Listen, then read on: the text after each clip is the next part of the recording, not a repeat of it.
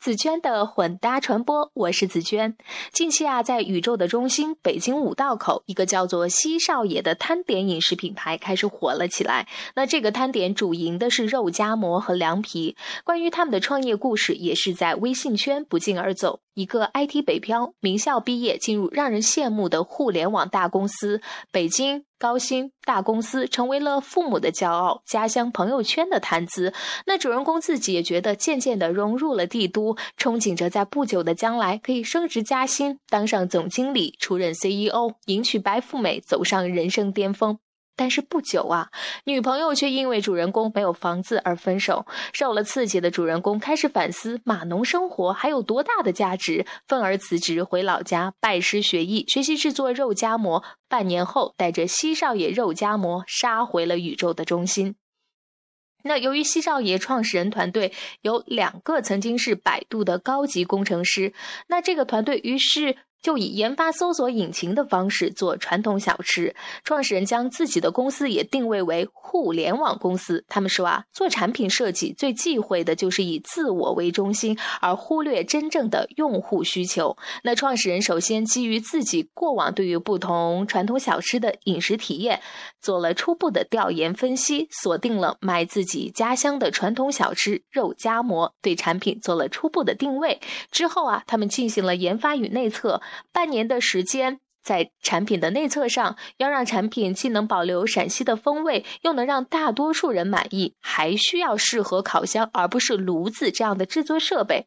那这个创业团队呢，是用数字计算的方法来调整口感的，比如盐的多少、馍的厚度等等。在研发调整的过程当中啊，他们也进行了测试，从十个人到一百人，从亲戚朋友到街边，随机的拉取顾客。内测之后，正式公测。在五道口正式开张，但创业团队仍然不敢松懈，每天讨论如何对流程进行优化，如何在细节上不断改良，比如肉夹馍的纸袋如何既能保证食品安全，又不渗出油来。那虽然创始人强调，他们认为啊，产品第一，营销第二。但是啊，这个品牌的走红却并不是因为它的美味，而恰恰是因为它的营销策略。除了我在刚开始讲到的煽情的创业故事，开业期间的几个免费促销手段也是非常的吸引人。开业当天，他们免费派发了一千个肉夹馍，那持有几家互联网公司工卡的顾客也享受到了免费的待遇。将创业故事文章分享到朋友圈，并至少有一个赞，也免费。那登录西少爷的微博呢？我们可以看到，他们非常重视和顾客的互动，几乎认真回复每位慕名而来的顾客评论。我的好朋友住在宇宙中心的岳小姐已经迫不及待地品尝了西少爷肉夹馍。我配的图片就是岳小姐拍摄的。那岳小姐的体验是：烧饼很薄，很脆。但是肉太少，凉皮儿不好吃，太硬。那创始人说凉皮是从宝鸡空运过来的。作为一个正宗的陕西人，我知道放过的凉皮都会呈现出太硬的特点。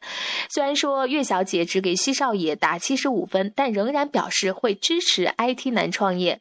其实 IT 男创业辞职创业卖小吃啊，并不是从西少爷这里开始的。早几年前呀。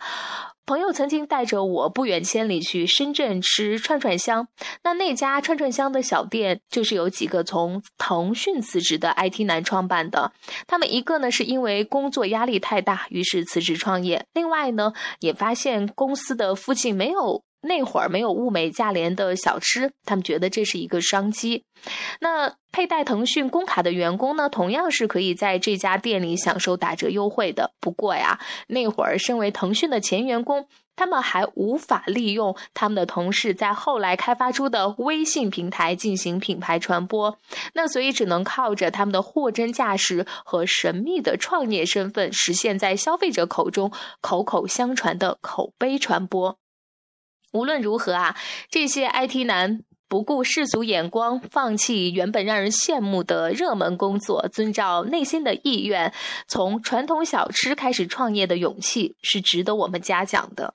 美国的淘金热年代，却让牛仔衣品牌李维斯脱颖而出。我们也希望这些独辟蹊径的小品牌，可以依靠真正的产品实力，借着宇宙中心现如今的繁华热闹，揽取顾客，扬名天下。而不仅仅是靠着营销的手段昙花一现。今天的分享就是这样，我们明天见，拜拜。